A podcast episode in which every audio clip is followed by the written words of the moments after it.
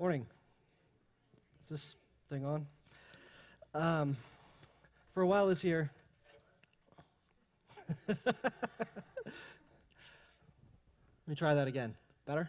Yes? Okay. For a while this year, we talked about simple obedience, and God was pressing on me to speak. Um, what's funny, though, is that right around the time we started talking about changing our wanters, he, uh, he was kind of resistant. He wouldn't just let me sit down and write. I, I felt like this was something that I needed to do. And every time I sought him out like that, I got the same answer You're not doing this out of obligation. And for me, anyway, that goes right to the core of simple obedience. Is this an obligation? Is this a duty? Do we just trade one set of chains for another? I used to believe that.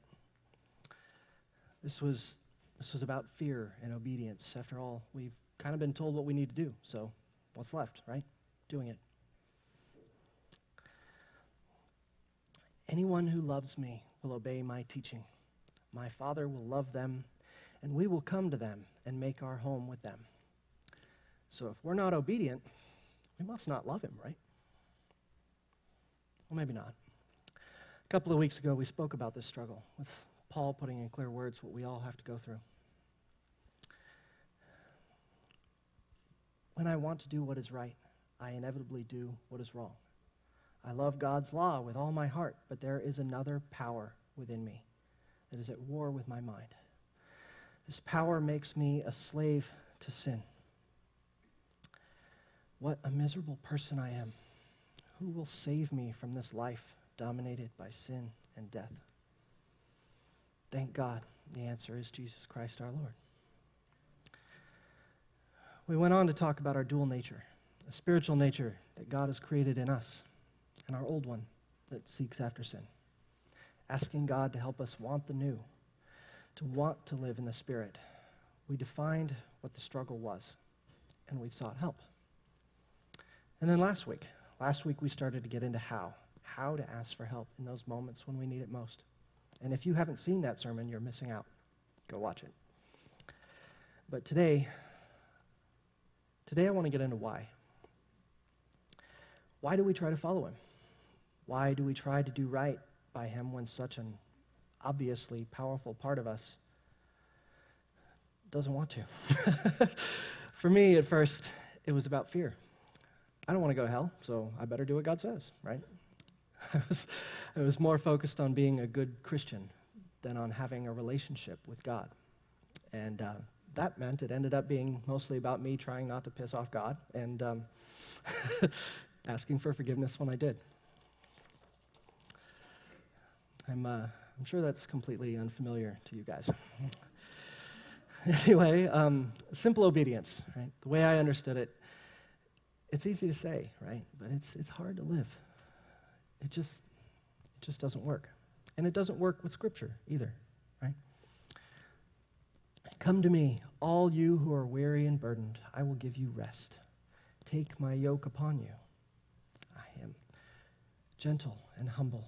You will find rest for your souls. Easy. It's a constant battle. If my guard falls for a second, thoughts that I hate enter my mind. I'm guilty of every thought, every desire, every path that should lead me to death. How is that easy? How can knowing what a fundamentally broken person I am give me any life? I was supposed to be dead to sin. And this thing still lives in me. So I, I try to learn to better control it right? And, uh, and God even has some advice on that, right? Don't be conformed to this world, but be transformed by the renewing of your mind. Now I get it. I just need to be renewed. My mind can be transformed, and, and maybe then, maybe then this part of me will finally die. So I try to change my patterns of thought. I push my mind away from things that could lead to sin. And I see some success, honestly, right? My behavior is a little better under control. But it's not gone. The desire is not gone. That part of me is just caged up, it's ignored. I still struggle to do what I know is right. I still have to push my mind away from the things that I know are wrong. Those things that I want, that you hate yourself for wanting.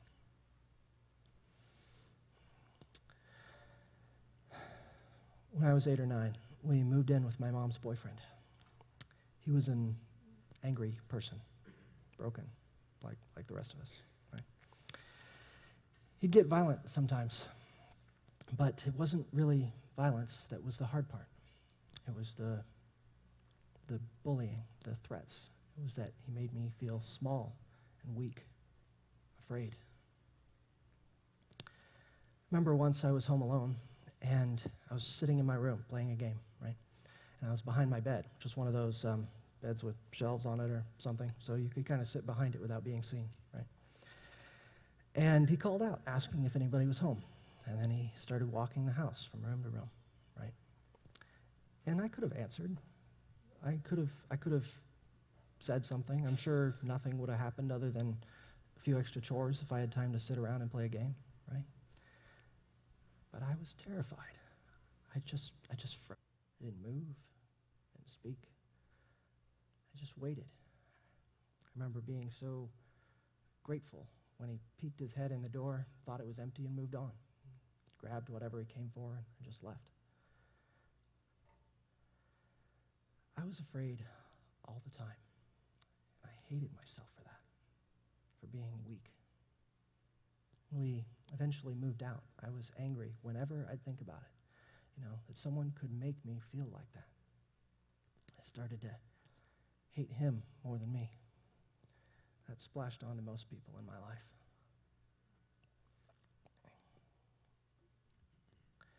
I became an angry person.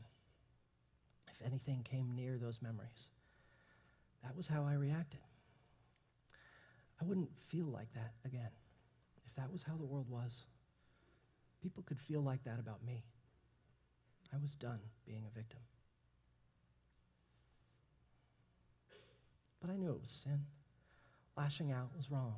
Saying hateful things was wrong. Reacting like I did was wrong.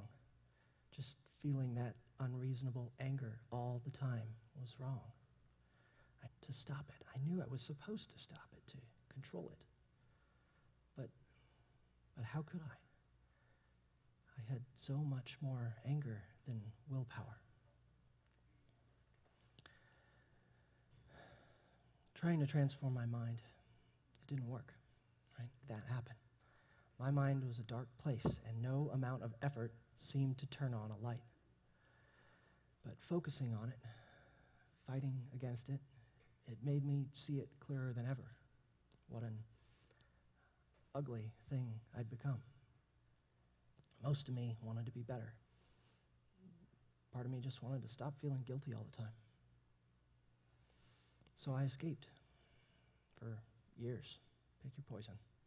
Anything that let me avoid thinking about it all, that let me be distracted long enough to, to get a little bit of that peace that God seemed to just out of reach.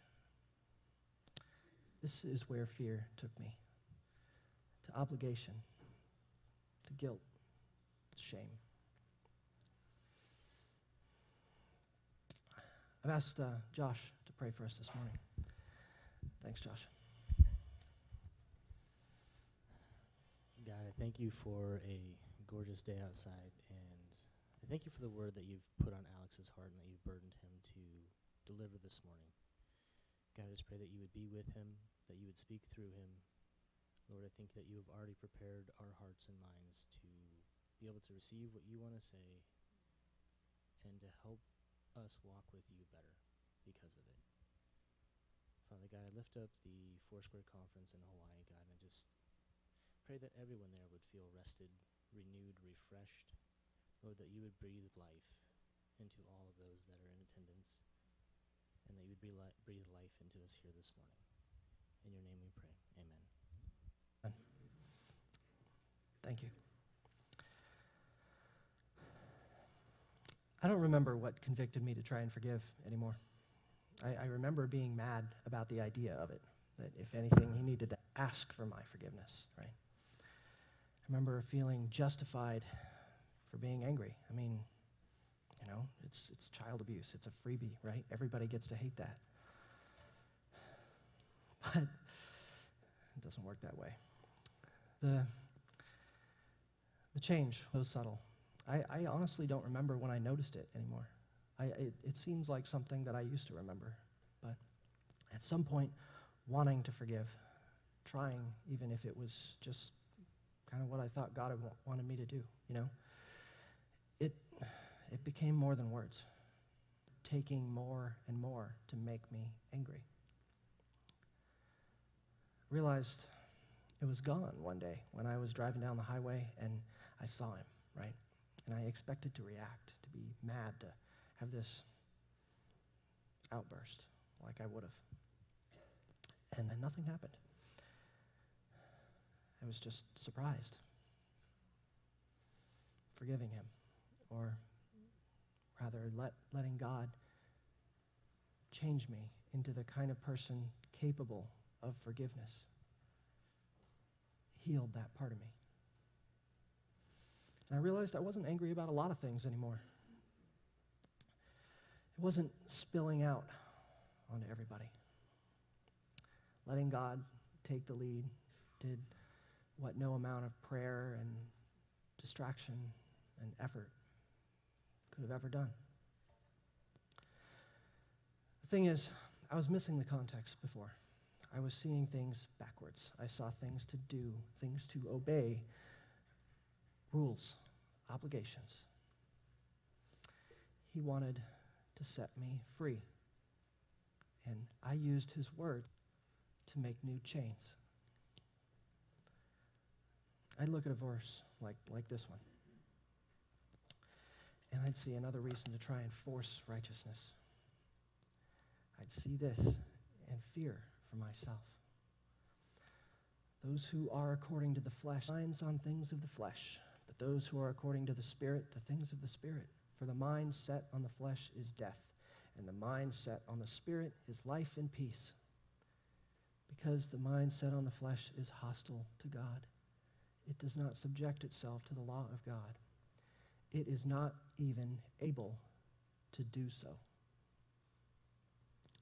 I used to struggle a lot with that.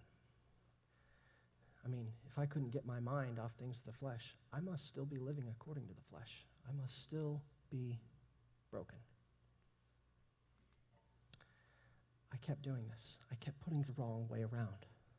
Those who are according to the flesh set their minds on it. Those who are of the Spirit set their minds on that. I had to be someone new, someone of the Spirit, someone who lived out of that nature.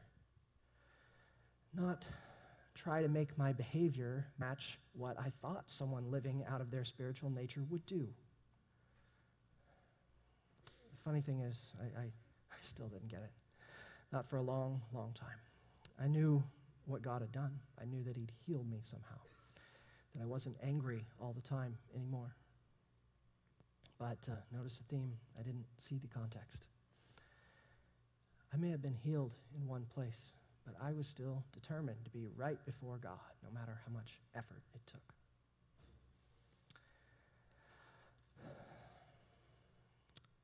I'd like to read you something I wrote a few years ago.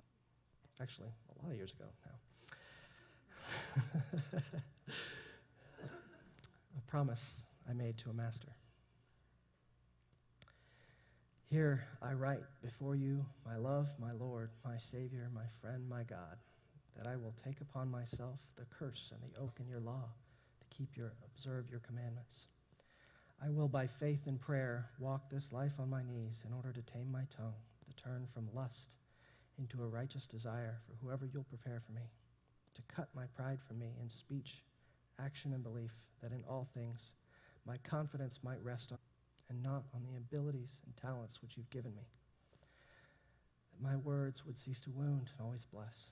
My touch would cease to be selfish and seek intimacy. that I would remember always that whatever shame and disappointment I encounter in this life, you can find it greater in my betrayal of you, and my responses should be governed by the love you've shown me through that. Today, January 13th, 2008, I take upon myself a new goal that wherever you send me, whatever responsibility you trust me with, one talent or ten, I will use it and work with it as best I'm able. That when I to release me from this life and I kneel before you, you might stand me up, embrace me, and say, Welcome home, my son. I'm so proud of you. It's not all bad. It's not all good either. Look at my focus the curse and the oath, the mention, aim, and disappointment in me. The promises on what I would do without any acknowledgement of who I would need to be in order to do those things. I was trying to please a master. I was trying to finish in the flesh what I started in the spirit. I was responding to my own sin, my own shame, and not to the love that God was trying to share with me. That's what's so tricky here. We want to do what's right, but we are, at least I, was doing it for the wrong reasons, right? The devil's in the details. And he was certainly in these, because believe it or not, I couldn't live up to the new standard I tried to set for myself, which just led to more guilt and more shame. During this time, I was friends with a guy who was like a brother to me from day one. In fact, the, the night we met, he bailed on plans with his girlfriend to come camping with me and a few other guys. and I, I, wouldn't recommend that, gentlemen. It uh, didn't, didn't go so well for him. we spent most of the night uh, camping and playing guitar, talking about God. In a lot of ways, we were alike we had the same sense of humor. We, um, we spoke the same language, if you know what I mean. It's like no matter what words were used, we always knew what the other one meant. And we both had these real struggles with temptation, but passion to do what God actually wanted us to do, even if we screwed up all the time, right? We started getting together every morning to talk and pray, eat breakfast, and start the day right.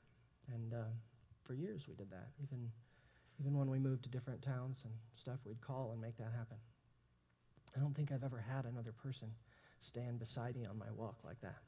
I thought at the time it felt like like having a brother in arms, you know, like someone watching my back in the war for my soul. Anyway, one thing we were really similar in was our approach to handling sin, trying to dominate it, control it, to seek forgiveness for failing to obey God. You know, we knew that He didn't expect us to live a perfect life, but that was the standard He set, right? We were ashamed to let Him down. In other words, simple obedience. I think, I think on some level, because I knew how God had healed me from my anger, I was eager to get back to Him most of the time even when I was ashamed, I tried not to push away God in the middle of that. You know, I, it's what I used to do when I was mad. I would build this wall of justifications and frustrations and distractions, and I could hide behind that and not have to look on God and not have to see what I was, right? My friend, my friend didn't seem to have that, at least not in the same way. And over the next few years, especially after he moved away, he would regularly get tired of feeling guilty, right? Every time it seemed when he couldn't take it anymore, his beliefs would change in a small but significant way, usually to allow the sin. And we'd talk about it, we'd pray about it, but got busy and we talked less and less.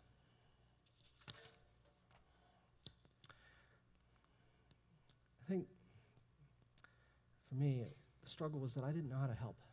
My brother was losing the fight, and I couldn't do anything for him. It seemed like with every mistake he'd make, he'd feel more guilty and angry and isolated. I think that last part weighed on me pretty heavily because I, I stopped trying to get in touch as much as I used to, you know? I think I felt guilty that he was struggling so hard when My, my wife had just recovered, and my faith felt stronger than ever. I'll always regret that, not making more of an effort. Then one day it happened. He, uh, he and I were on the phone, and he said to me that he didn't believe the Bible was true anymore. He didn't trust it. He was a good person. He was going to live his life as a good person. But he wasn't going to follow a book written thousands of years ago.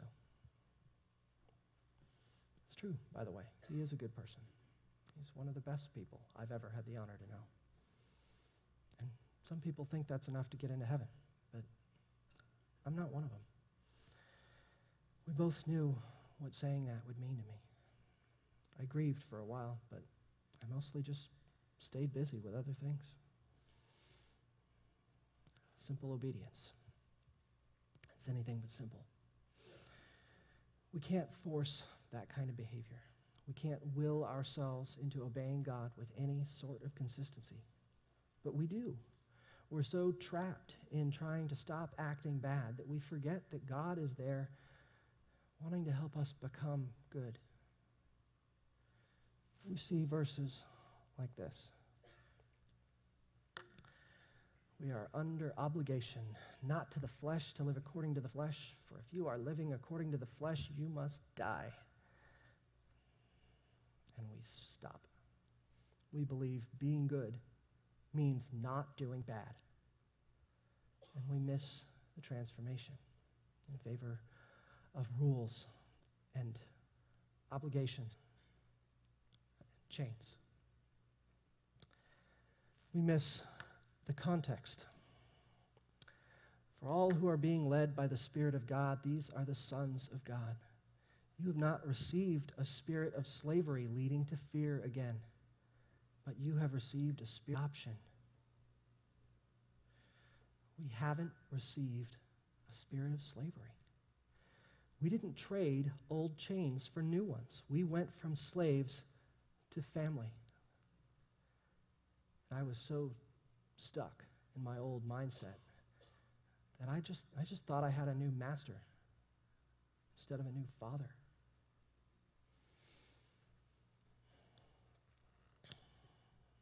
For those of you that don't know, my wife has a rare illness uh, where her immune system attacks blood vessels that support nerve cells in her body, usually her brain.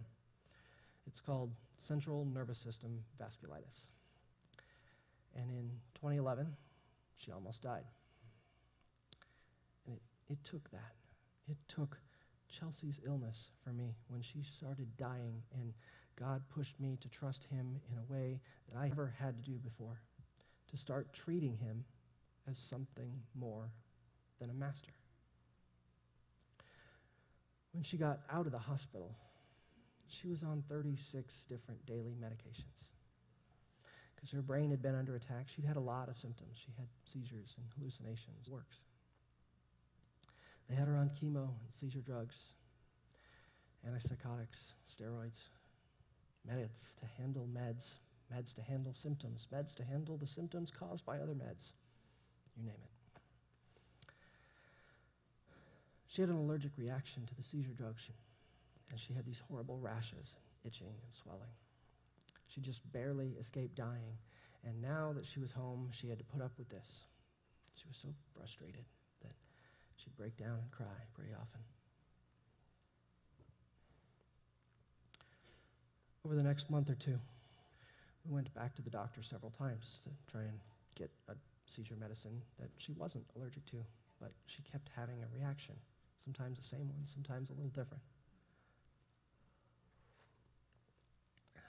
One night, after lying in bed until three in the morning, I just, I just couldn't stand it anymore. I got up and I got dressed and I went for a walk.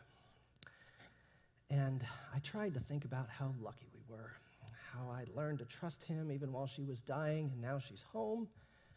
But I just couldn't. I was just, I was so mad. At some point, I just started yelling at God at three in the morning on a street. I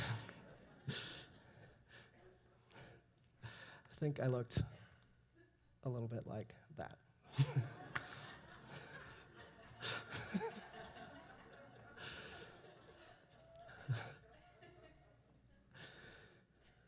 the pain, the frustration, the exhaustion. How could he do this? How could he love his daughter and let her live through that horrible experience in the hospital only to slowly tear her down to nothing as she recovered?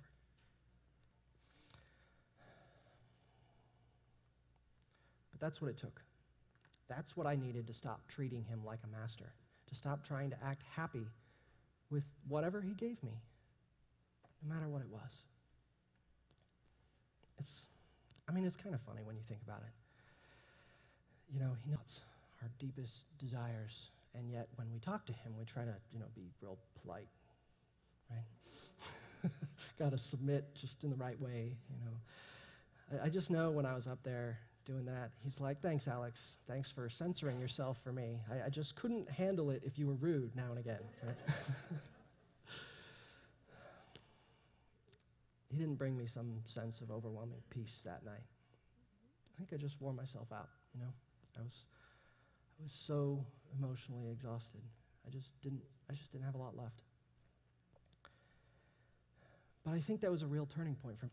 You know, once you've cussed out God, it, it seemed sillier not to talk to him like he's a real person, right? I don't know. We later found a doctor who actually cared and told us, oh, they're all aromatic hydrocarbons or something. Of course, she'd react the same to all of those and gave her a medicine that she didn't have any reaction to at all. Things got a lot better.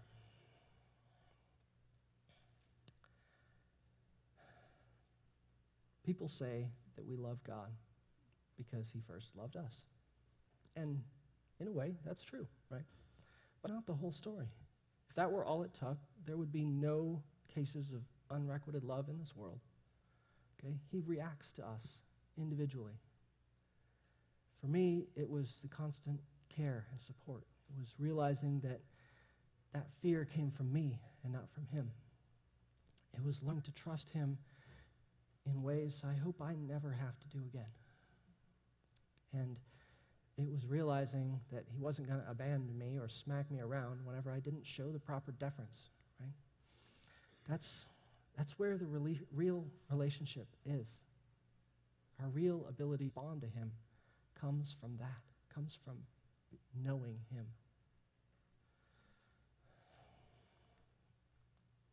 There is no fear in love.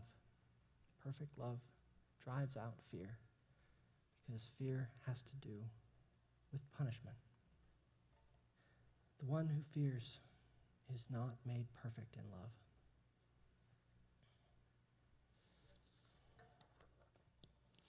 We sang a song last week about this that I'd never heard before. And then the worship team is just on point because they sang it again today. Right? I am a slave to fear. I'm a child of God. It's beautiful. Why should we try? Why should we want to be rid of our sinful nature? It's not because it's better for us, it is. Because we want to respond to Him. We won't, we can't have victory over this when we try to do it for ourselves or because we're afraid. We need to react in love. I mean, I can't even stick to a diet. Like, mastering myself enough to conquer sin is completely out of the question, right?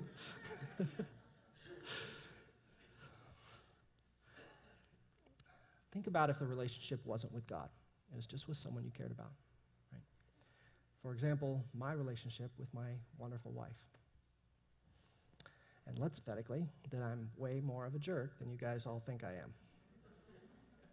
Thanks. Yeah, thanks. And Chelsea asked me for a hand making dinner. I could help, right? But I could resent her for it. You know, it's been a long day. I'm tired. Don't I deserve some rest? I mean, she's a way better than me anyway. What am I even doing in there? Or I could not, but I could feel guilty about it. You know, what kind of husband am I if I can't give my wife a hand when she needs it? You know, she's had a long day too. She deserves some rest. What kind of person puts their needs above their spouses? The first leads to conflict, and the second builds a wall. But the result of either is separation Is that what I want? What if instead I responded out of my love for her? You know, I could, I could help even though I'm tired and knowing that it's not something she obligated me to, but because I see her, I love her, I care, I want to help her. Or, or, I could just be too tired and sore. I could say no, knowing that she loves me without obligation, without conditions. There's no guilt between us.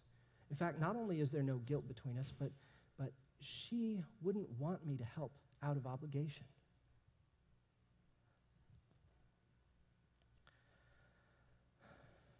Now look at it from her side, right? How would you want someone to react to you? Do you want someone you love to feel frustrated or guilty or afraid just so you can get what you want? Or do you want someone to care about you? To be confident in your love for them? Do you want someone to look for ways to love you back, to respond to you, not out of, but because that's what love does? Love responds, relates, reacts. What do you think God wants? You think he wants robots? He could have made robots. He could have made awesome robots. but he made us. And then when we turned away, he died to break down the wall. He lives in us, waiting for us, responding to us, helping us respond to him. It's that part that changes us the active, living, loving relationship that he wanted in the first place. Look at, look at how Jesus spoke to Peter. Simon, son of John, do you love me more than these? Yes, Lord. You know that I love you. Tend my lambs. Simon, son of John, do you love me? Yes, Lord. You know that I love you. Shepherd my sheep. Simon, son of John, do you love me? And Peter was grieved. Lord, you know all things. You know that I love you. Tend my sheep. Look at Peter's reaction grief that Jesus would doubt his love. I mean, guilt, knowing that after denying him three times, there's ample reason to be doubted.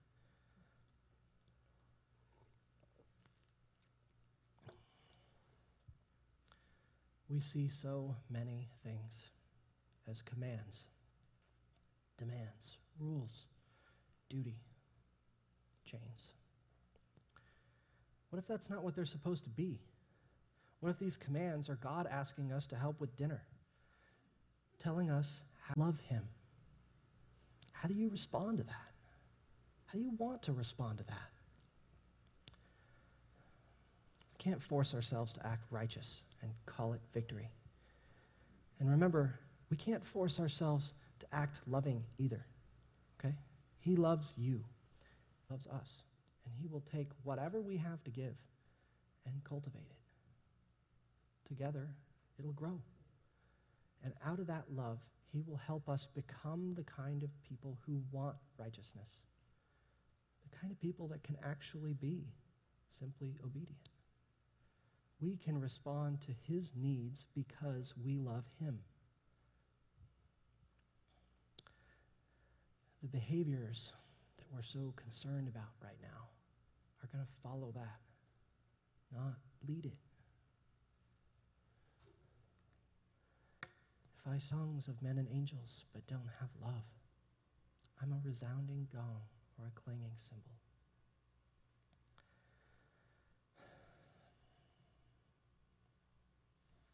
Without love, we are nothing. And I was trying to do everything without love. I was, I was trying to succeed at righteousness without love. But it's all about love. Love we get to share with Him. This is what He meant when He said, when He spoke about the new covenant through Jeremiah.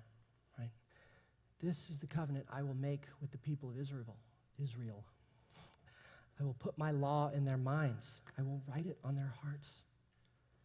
I will be their God, and they will be my people.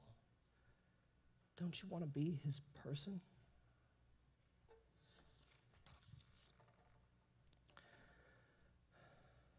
When we live out of our love for him, out of the relationship that we've cultivated together, we want what he wants. Not because we want to be a good little boy, because his love lives in us. It's in our minds, it's on our heart. It's so big and so overwhelming that it splashes onto everything we do.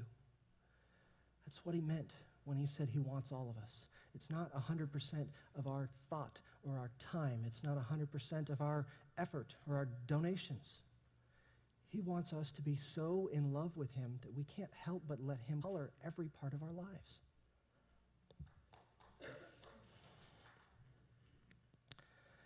Down in front of you are two cups. We take them remember the most loving response God ever had to us. He saw our need, and He came and He died to be with us. And the lower one is the bread.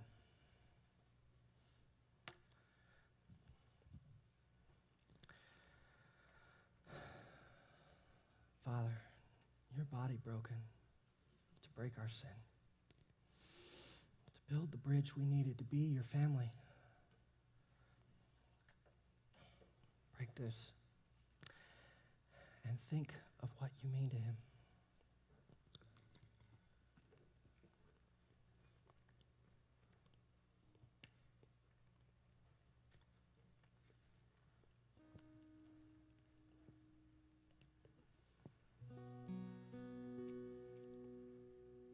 His blood.